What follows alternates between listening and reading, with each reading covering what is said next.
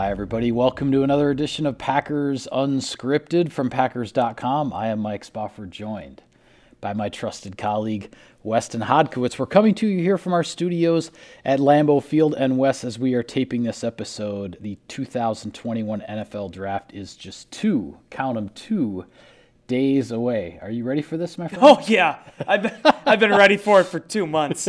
Uh, no, I mean it, it's going to be fun. I, I'm personally very excited about this, Mike. I mean last year was probably the most anxiety-ridden uh, time I've ever had covering a draft. This will be draft number 12 for me, believe it or not. Okay. 12 straight drafts uh, that I've covered. But last year you were doing it out of your house. I was doing it up in my, my bonus room uh, hoping that the Wi-Fi was going to stay connected as I was interviewing Jordan Love.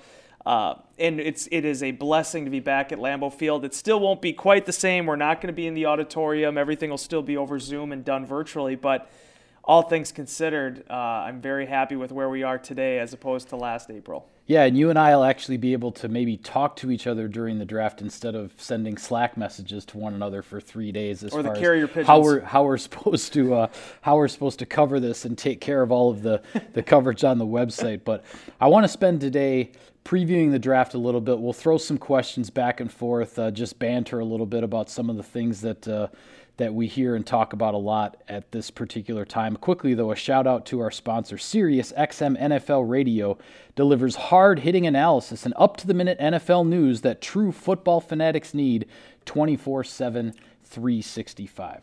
All right, Wes, the Packers enter the 2021 draft with 10 selections, one in each of the seven rounds, plus an extra in the fourth, fifth, and sixth in those three rounds, the Packers will actually be taking, if they stay put, will be taking two picks, about five to seven picks apart in each each of those three rounds in that range. So my first question today, going in with 10 picks, do the Packers come out of this draft with 10 picks or more than that or less than that? Well, first off, they're going to trade one of the fourth rounders. That's just a that's a given. That's just the way this is. that's the auto, that's the automatic.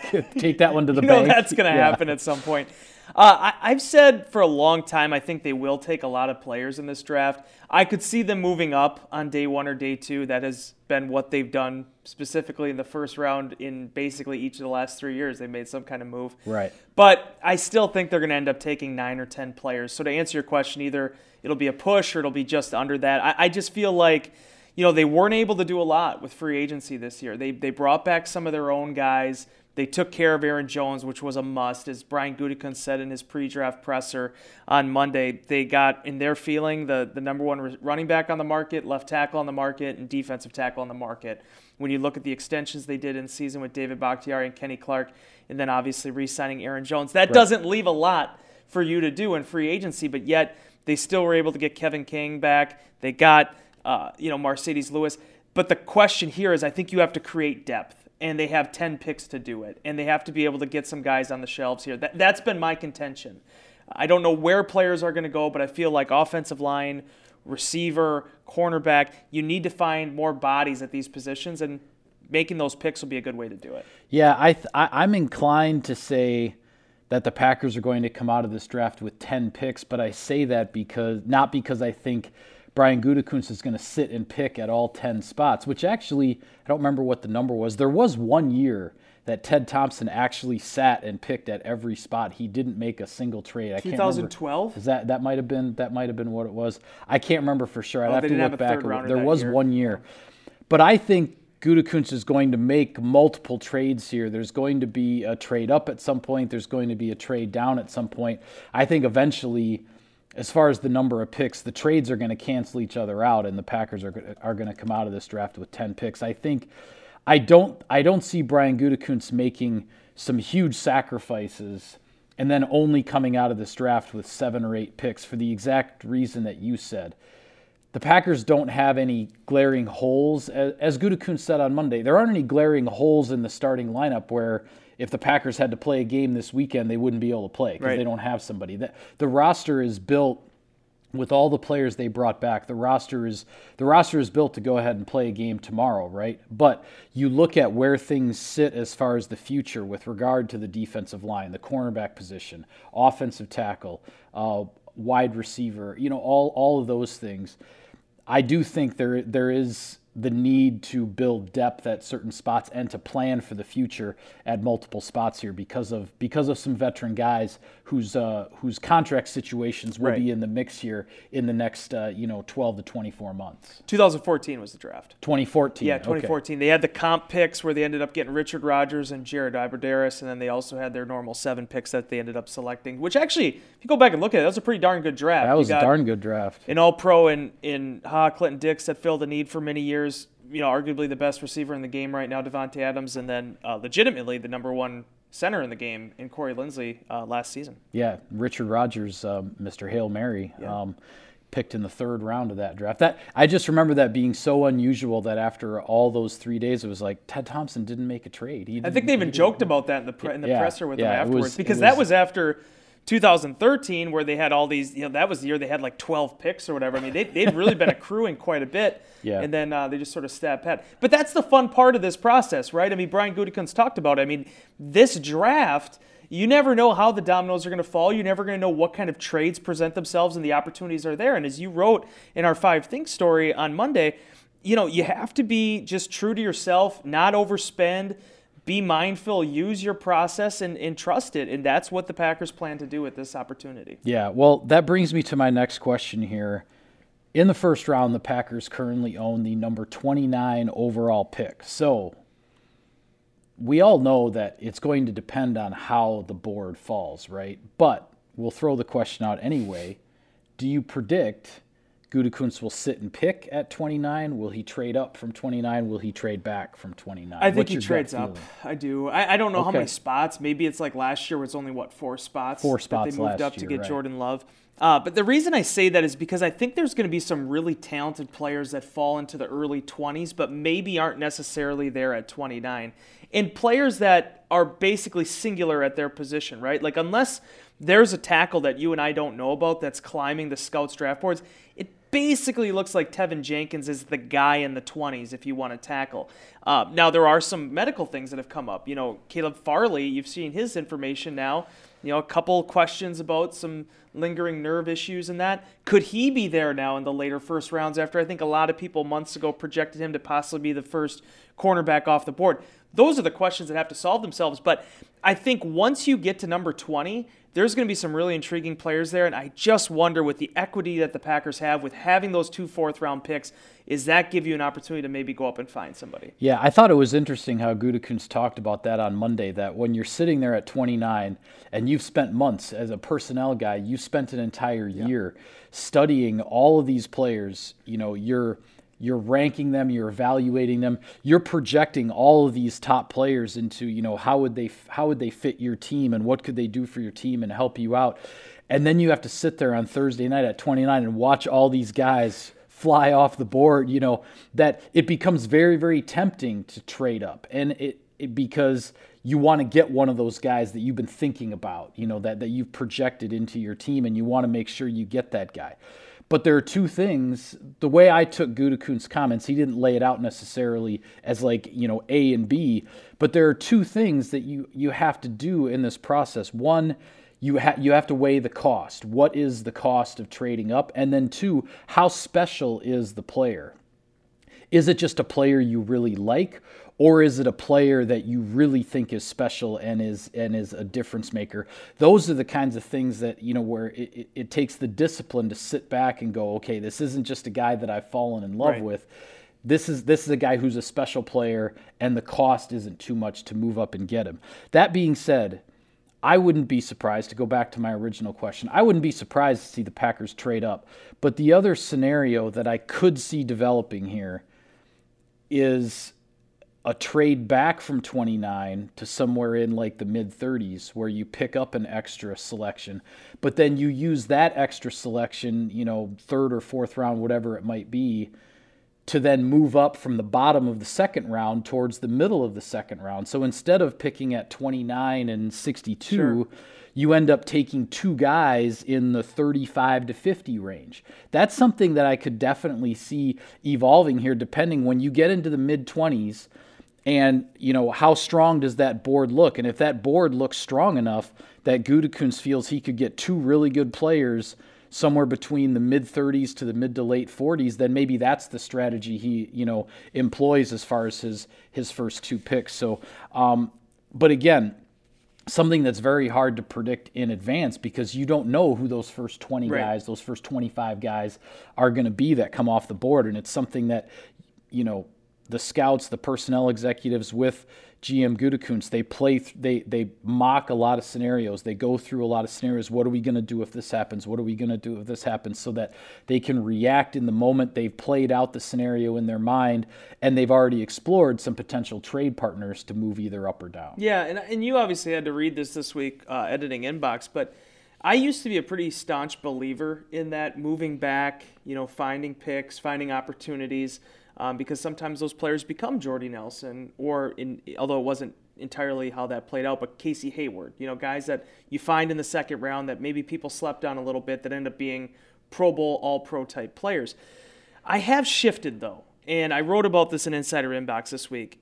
The fifth year option has really changed me in my the way I, I see it because it is really a valuable tool. Now the number of years there Packers went without really using the fifth year option. If memory serves correct, I want to say well, Ha Ha Clinton Dix would have been the first one that received it, I believe Yes. in 2014, certainly they did it again with Kenny Clark, and and now, as Brian Gutekunst said, in just a matter of time, it'll be before Jaire Alexander gets that.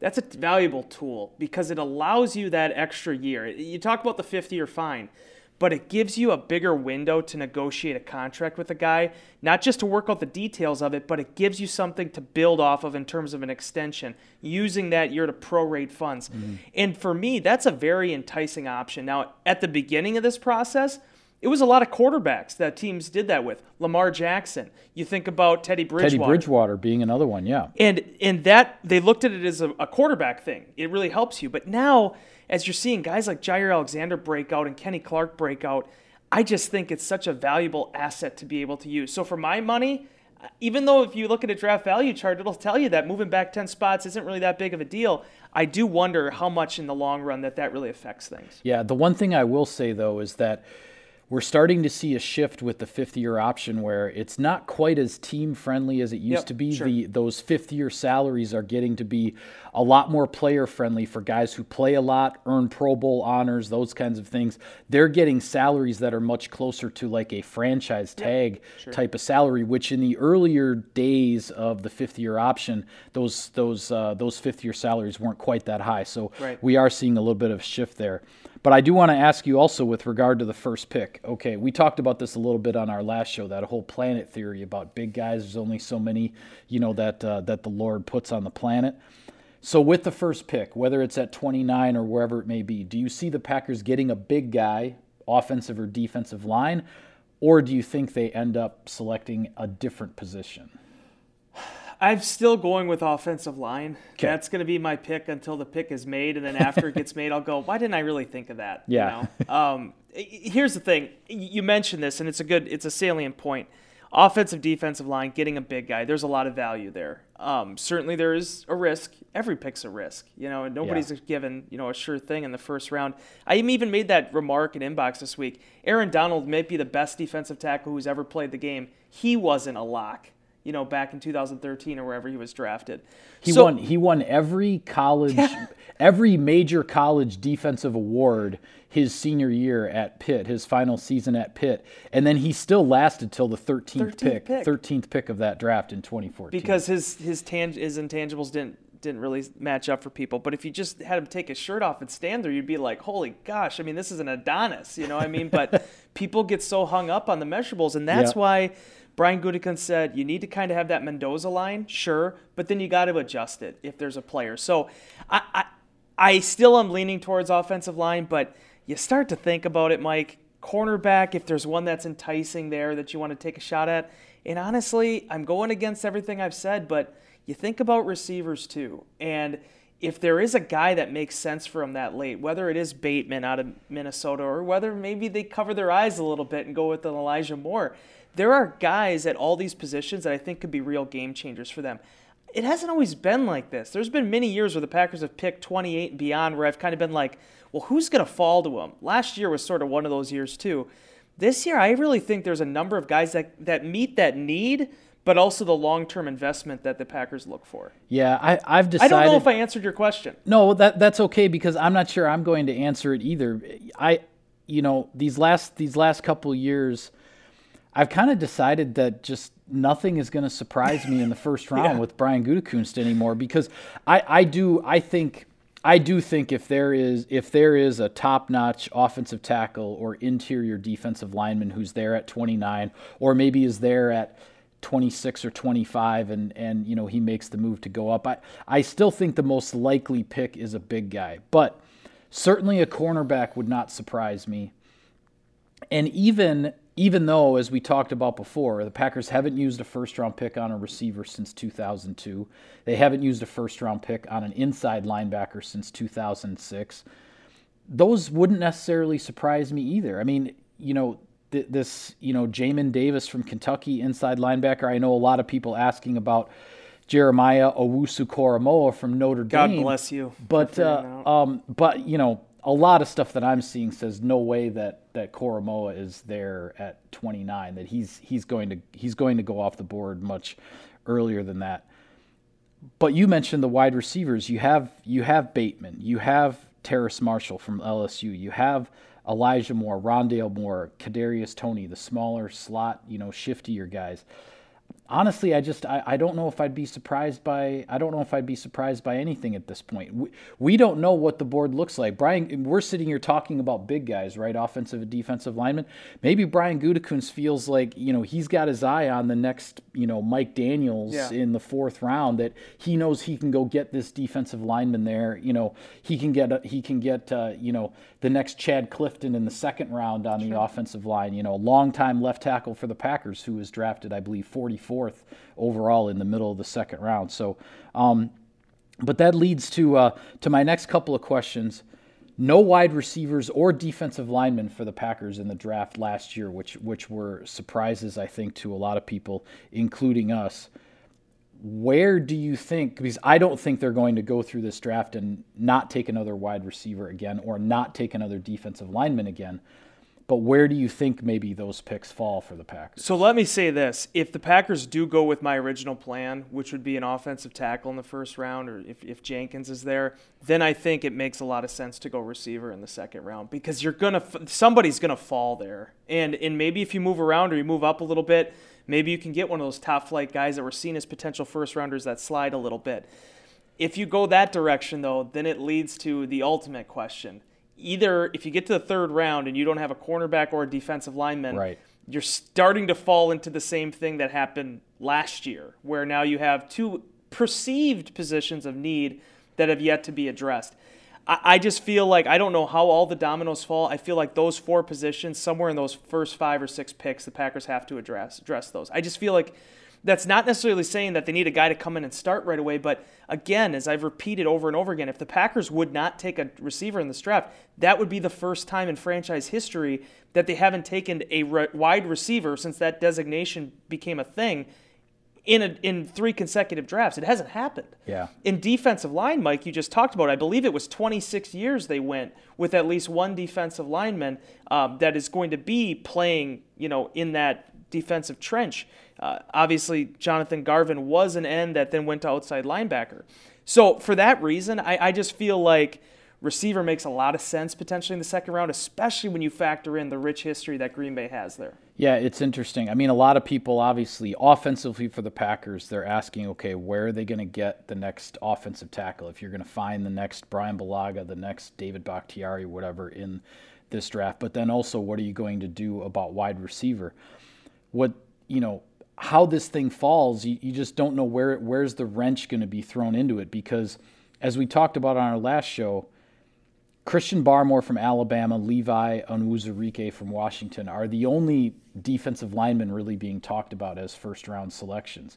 If one of those guys is there at 29 or you know in that range, and Gutekunst says, "Okay, this is the move we're going to make. We're gonna we're gonna take one of these top defensive linemen here," then you know how do the rest of the dominoes fall to uh, to address these positions of need? And I do have to correct myself on one thing. I believe I said in our last show, and I might have said in inbox that Five years ago, the Packers got Kenny Clark at 26. He was actually 27th overall. Wow, that's in, a heck of a correction in 2016. So sorry, I just. I know, actually I thought I, he was 26 too. No, yeah. it's it's I, I double checked in the media guide. It is actually 27th. So if I've uh, if I've been saying that wrong, I apologize. But my point being that, like I said on our last show, the the track record for getting defensive linemen late in the first round and having those guys work out is not good. I mean, Kenny Clark is as sort of the exception, not the yeah. rule, in terms of drafting a guy late in the first round. So that to me, you know, where you get where you find a defensive lineman in this draft to add to the mix with Clark and Keke and Lowry and Lancaster and those guys. Where you find that guy to me is is sort of a key domino in this whole thing because that's being talked about as a position that is so thin uh, overall as far as the prospects in this draft. Yeah, and that's why it's such an interesting situation with defensive linemen because, as you said, there are no real sure things at the end of the first round. But you look at the Packers' track record there in the third round too; hasn't been great. You know, it's it's been difficult to find guys there. Now it's not impossible.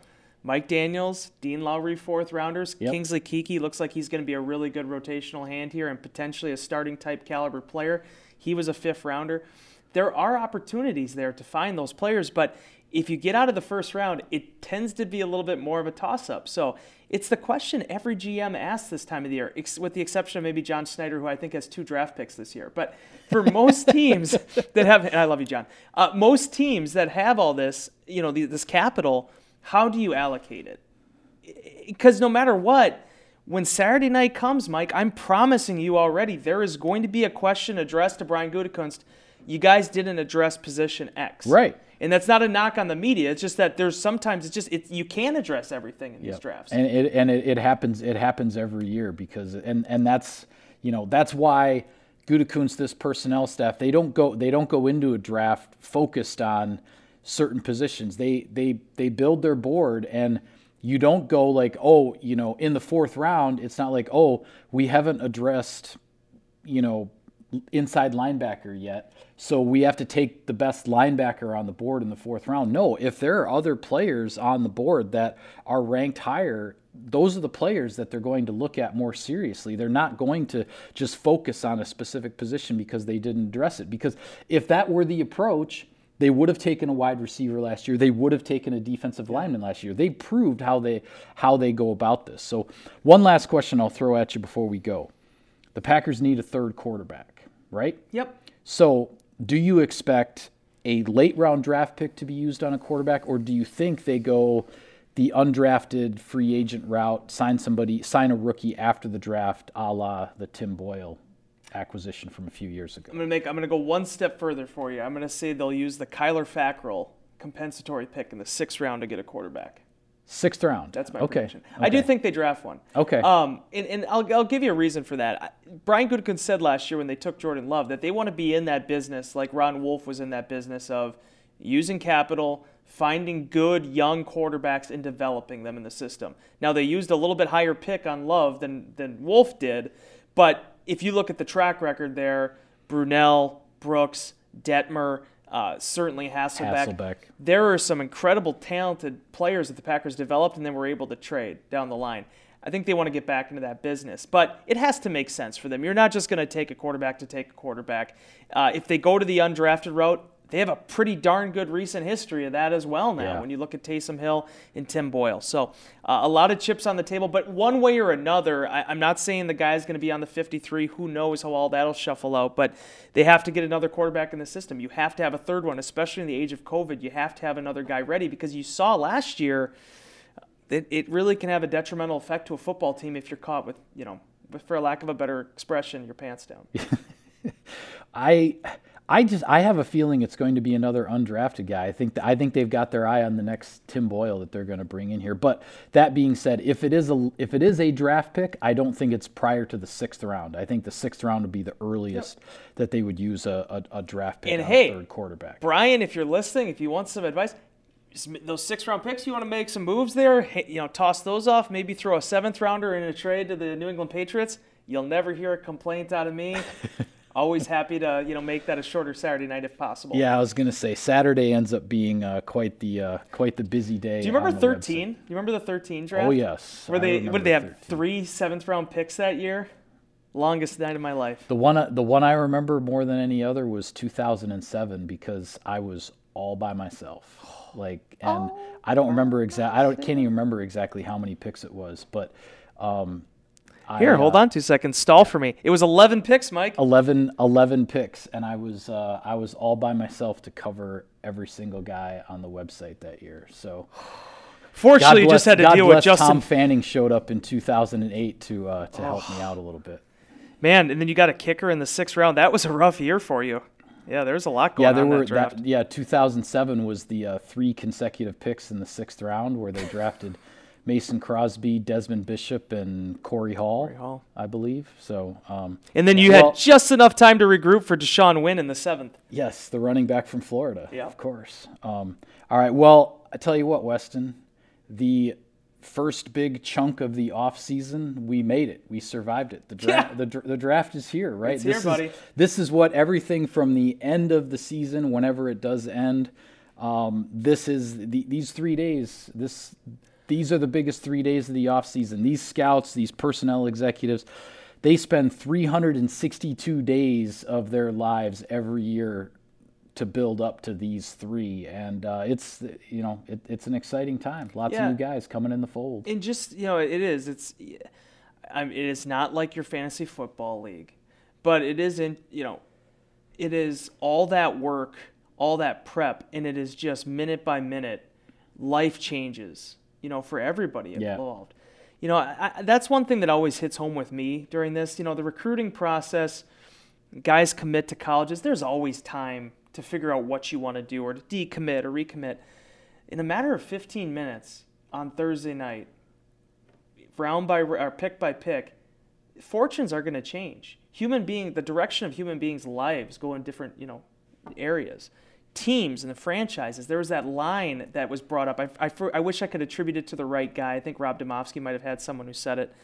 You look at that board, and there's all those names up there, and inevitably, with a few exceptions, there's Hall of Famers abound. Mm-hmm. There's Pro Bowlers and All Pros, but there's no cheat sheet to tell you which guys are which. You have to do your research. You have to prepare, and you also have to get a little lucky as well. And mm-hmm. that's the the game that will be played over three days here, and I cannot wait for it. Yeah, absolutely. And we will recap all of the picks and the happenings and everything next week when we are back with our ensuing shows. But for now, we'll call it a wrap on this edition of Packers Unscripted. Be sure to follow all of our coverage of the team, everything going on with the 2021 NFL Draft. We will have it for you stories, videos, reactions, insider inbox questions, you name it, it'll be there for you on Packers.com. For Wes, I'm Mike. Thank you for tuning in, everybody. See you next time.